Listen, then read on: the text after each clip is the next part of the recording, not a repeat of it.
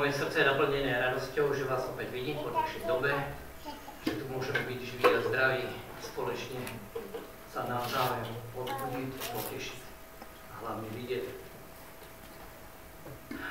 Chci sa vás pýtať, pamätáte si, je to už dávno, ja viem, o čom som kázal, tém, aké bolo posledné, čo som tu bol. Len tak skúšam.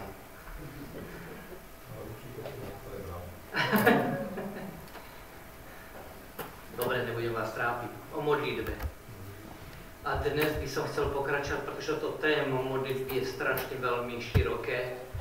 A dnes by som chcel pokračovať v tomto tématu. Tak ako sme čítali na začiatku základný text, ktorý rozpráva o podobenstvo, ktoré pán Ježiš nechal zaznamenať Lukáša v 18. kapitole. A ten základný, ten prvý verš je zaujímavé, že tam je napísané a povedal im podobenstvo na to, že je treba vždy sa modliť a neustávať. Prvýkrát, kedy čítame v Božom slove, že je niečo napísané preto, aby pre nás to bolo. Aby my ľudia sme nezabudli na modlitbu a čo je dôležité, nielen sa modliť, ale vydržať. Určite každý z nás máme skúsenosti s modlitbami. Niekto pozitívnu, niekto negatívnu. Ale ja si uvedomujem, že dnes je dôležité, aby sme sa opäť vrátili naspäť k modlitbe. Ja to aspoň, možno, že to je iba môj osobný, ale vidím okolo seba, ako keby sme sa prestali modliť. Áno, my vypustíme pár slov z našich úst, ale nemyslím si, že to vždy myslíme vážne. A nielen to, ale uvedomujem si a vnímam, že aj naše deti sa prestávajú modliť. Starí rodičia tie sa modlia. To, tie sú naučení, tie sú tak vychovaní, sú tak zvyknutí, takže sa modlia za svoje deti, za vnúčata, tí sú. Ale no prichádza nová generácia, ktorú vnímam, že nevidím túžbu a ochotu sa veľmi modliť.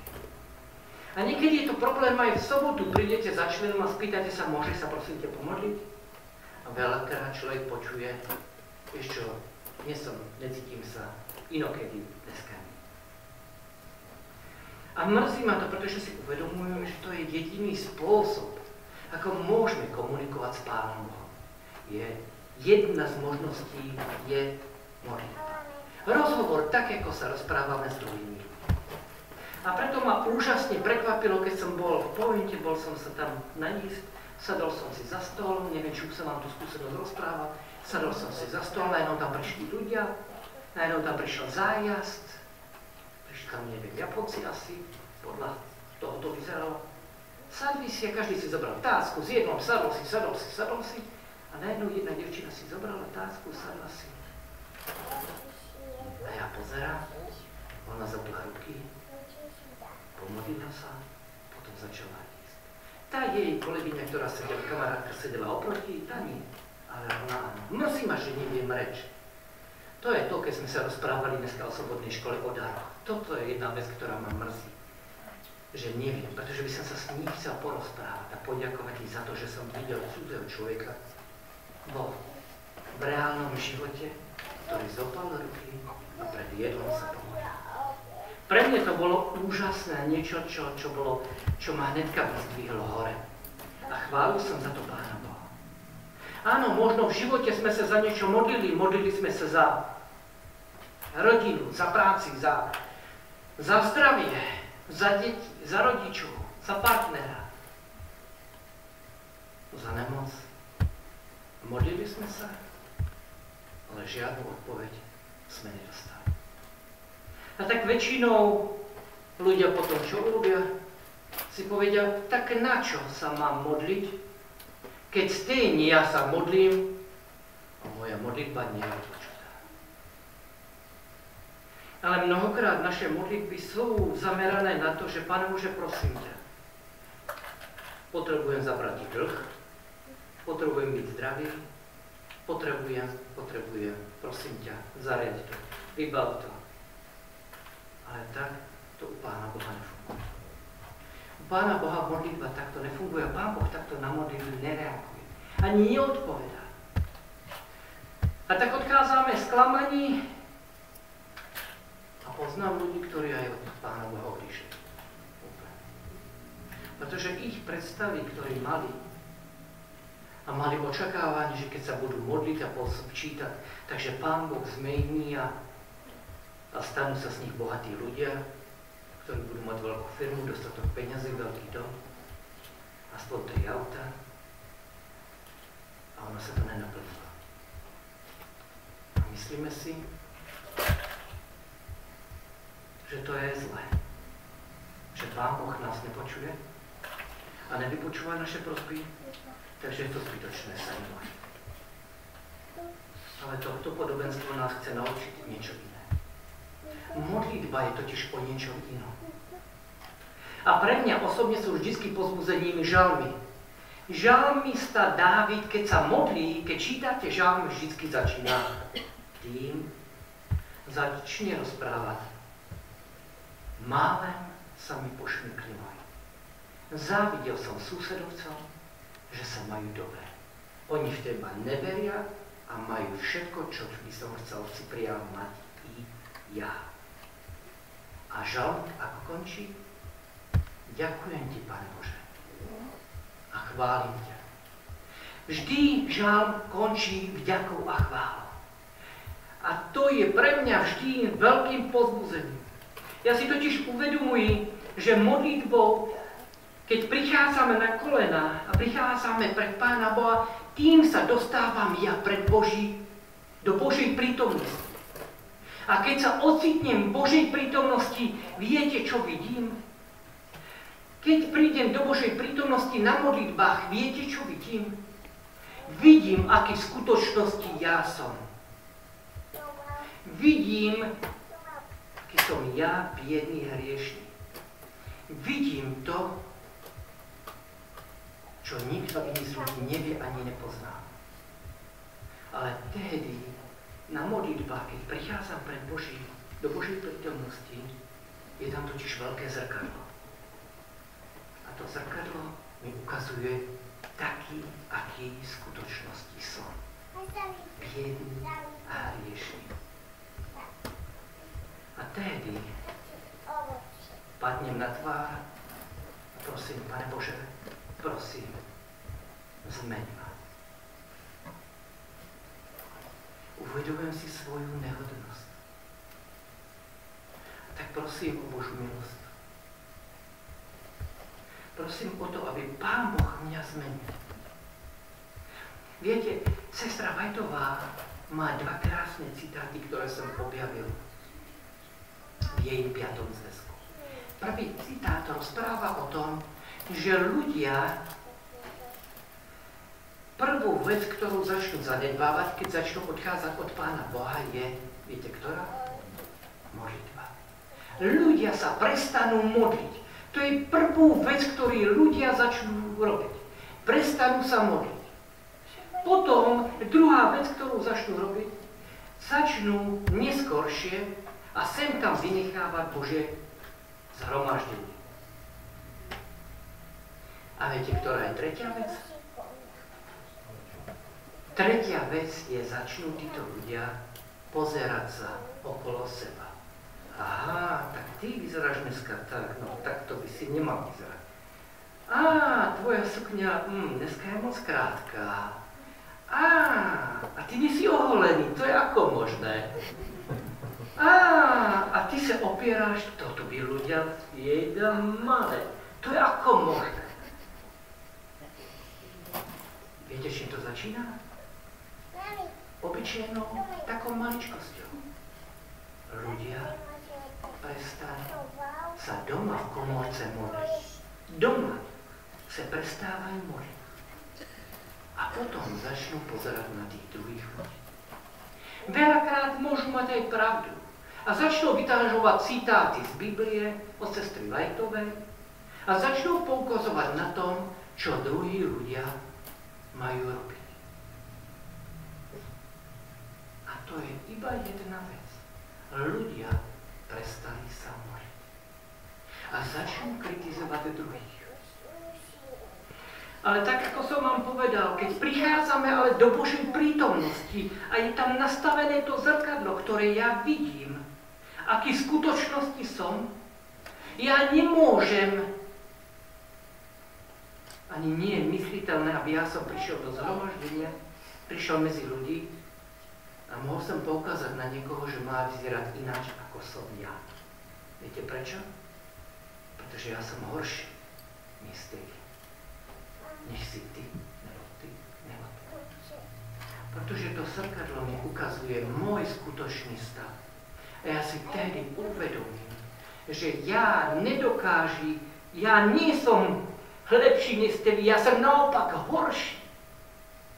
A že ja potrebujem sa zmeniť. Nie vy, vy nie, vy ste na tom dobre. Ale ja sa potrebujem zmeniť.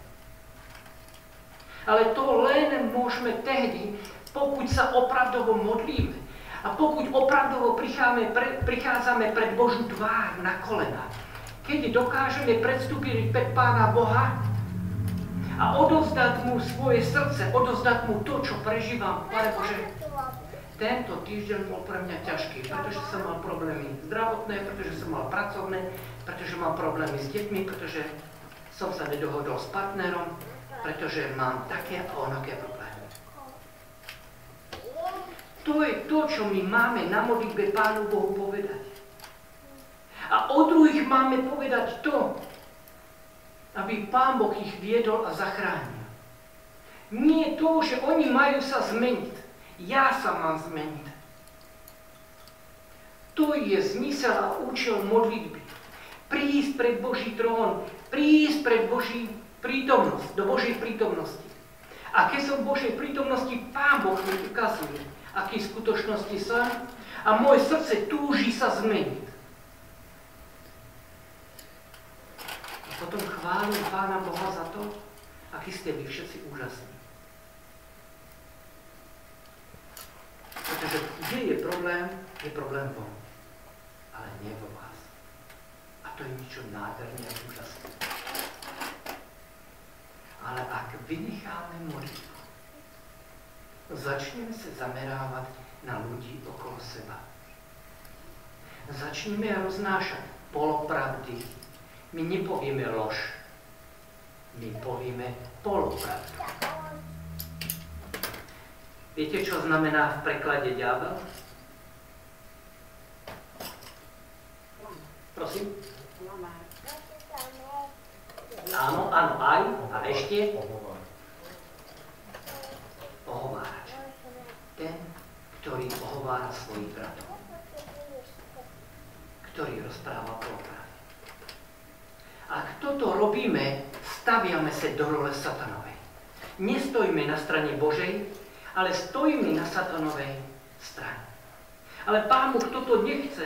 Pán Boh chce, aby sme na svojich modlitbách vydržali tak dlho, tak ako sme si rozprávali v sobotnej škole, až budeme vedieť, čo je Božia vôľa. Aby sme to nevzdávali, v tom základnom textom je to napísané. Modlete sa, vždy sa modlete a vydržte, neprestaňte. Tak dlho, kým nemáte Božú odpoveď. Viete, ono si to ľahko povie. Ale ťažko sa to uvádza v praxi. Na začiatku korony som prežil jednu nepeknú skúsenosť. Jedna osoba v našom zbore očernila jednu osobu a jednej rodine ublížila. Rozprávala polopravdy, no, skorej rozprávala klamstvo, ale to není dôležité. A keď, táto, keď tejto rodine to povedali, tak Tejto rodine sa to veľmi dotklo. A táto rodina chcela prestať do zboru. U nás totiž vo zbore máme zavedený kilo lásky. Každý donese niečo. Kilo. Olej, múku, obilie, konzervu, čokoľvek. A keď to vyzbiera, potom sa dohodneme, komu darujeme ten obnos. A tehdy sme to dali jednej rodine. No a táto osoba prišla za tou rodinou, pretože nesúhlasila s tým, to čo robíme, tak nesúhlasila s tým. Tak šla za tou rodinou a tej rodine povedala, vy ste takí chudobní, že náš zbor sa musí kvôli vám na to zbierať? A tejto rodine sa to veľmi dotklo. A táto rodina povedala, že už viackrát nepríde do zboru. Veľmi sa ich to dotklo, len najkrajšie na tom, že táto skúsenosť bola úžasná v tom, že oni vážne v tom období nemali peniaze. A nemali si za čo nakúpiť už. Nemali si za čo nakúpiť. A táto sestra mi hovorí, ja sa modlím a hovorím, Pane Bože, prosím ťa, neviem, ako dožijeme do konca mesiaca do výplaty. Domodlila sa, zazvonil, zazvonil zvorek, prišli dvaja ľudia a donesli 4 tašky jedla. A tá sestra vraví, bolo to úžasné. My sme prežili do konca mesiaca zase do výplaty. Chválila som za to Pána Boha. A táto osoba, aby to všetko, Satan si použil túto osobu, aby to všetko znegovala, prišla za to osobou a v úvodu slušne tej osobe vynadala, že či sú takí chudobní, že, na, že zbor sa na to musí zbierať. Dokážete si predstaviť, ako tá osoba sa cítila mne, mňa sa to veľmi dotklo, lebo tú rodinu mám veľmi rád. A tak som povedal, budem to riešiť. Som starším zboru, tak musím to vyriešiť a budem to riešiť. A dozvedel som sa, že táto osoba to neurobila prvýkrát, ale má tých škralovku viac. A minulé vedenie, predminulé, predminulé vedenie mala urobený zápis, že ak sa to bude opakovať, niektoré veci, ktoré robila, takže už bude vylúčená. Ja hovorím, jo, tá osoba ide. Odkáza, tá osoba letí. A bol som v úvozovkách, bol som s tým spokojný, že to môže urobiť. Ale tak ako mám vo zvyku, vždycky ešte večer alebo ráno to konzultujem s Pánem Bohem. A tak som sa večer modlil a hovorím, Pane Bože, tak toto, toto, porozprával som sa s ním, čo ako som prežil, a potom hovorím, no pán Bože, ešte mám tu jeden problém. No, ty určite o tom vieš, ale tak ti to zapáknem, tak som to zopakoval, čo som zažil, ako sa ma to dotklo, hovorím, ale fajn, mám prostriedok k tomu, ako tú osobu môžem vyločiť a vyhodí a poletí. Hovorím, no a to je asi všetko, pane Bože. A najednou pán Boh mi hovorí, vieš, ale tento človek, nebo jeden z týchto ľudí, títo ľudia sú po zbore, je osoba preto, lebo toto sa odohralo preto, aby ty si sa naučil milovať ľudí, ktorí ti ubližujú, ktorí ti robia zle, ktorí ti ohovárajú. Pán Bože, ale ona neubližila mne len. Mňa sa to dotklo, ale ubližila osobe, ktorú mám rád. A Pán Boh mi hovorí, no práve preto si starším zborom aby si sa naučil milovať ľudí, ktorí robia zle, ktorí ťa ohovárajú a ktorí ubližujú druhým.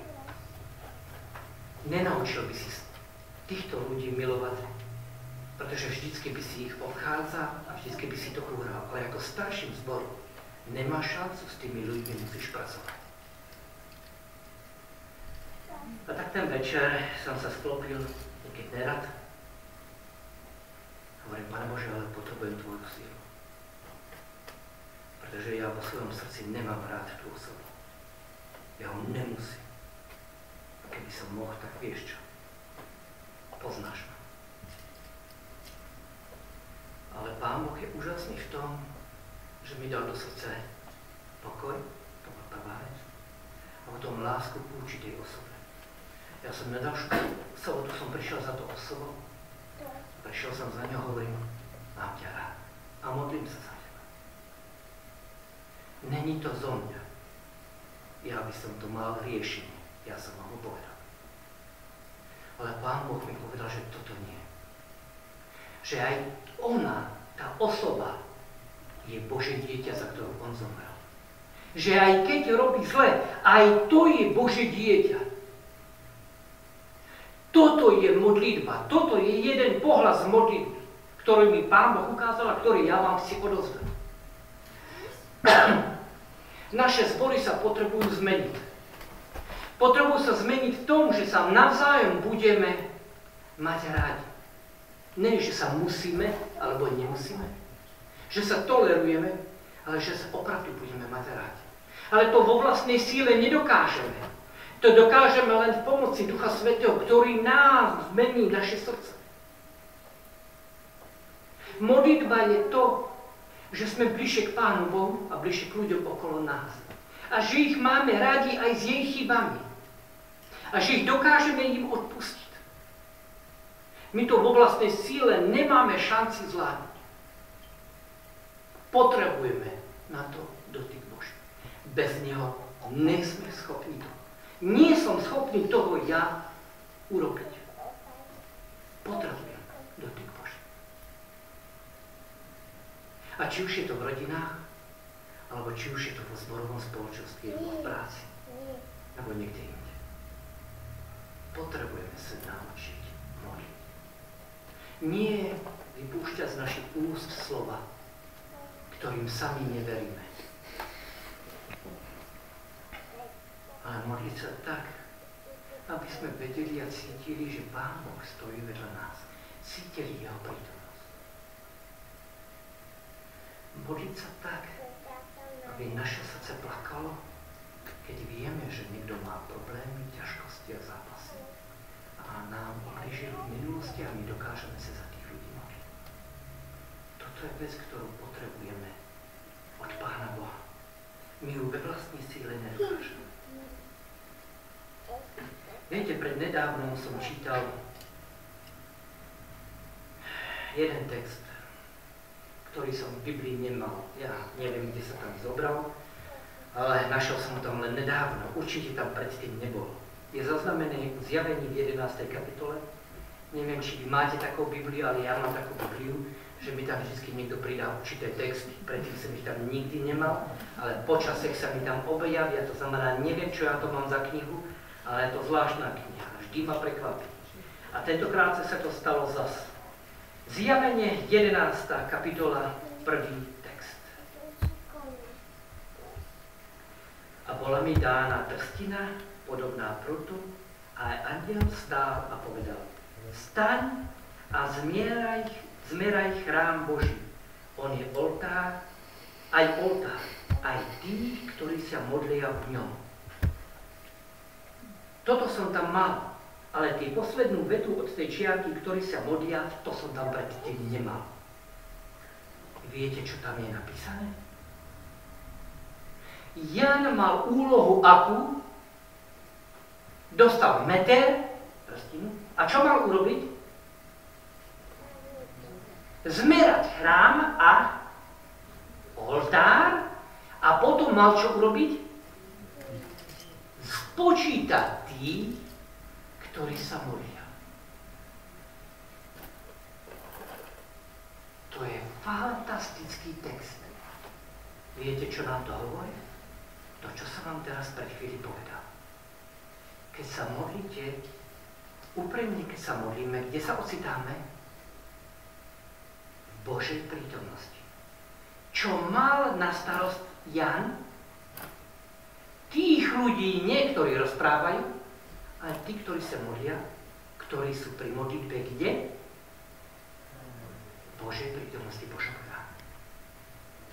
Tých Jan mal spočítať. To je niečo úžasné a nádherné. Pán Boh nám dáva modlitbu na to, aby sme mohli byť v jeho prítomnosti. A úžasné je to, že v tej prítomnosti nie sme Že sú tam kto? spolubratia aj sestry, ktorí sa tiež modlia. Všetci sa stretávame v Božej prítomnosti.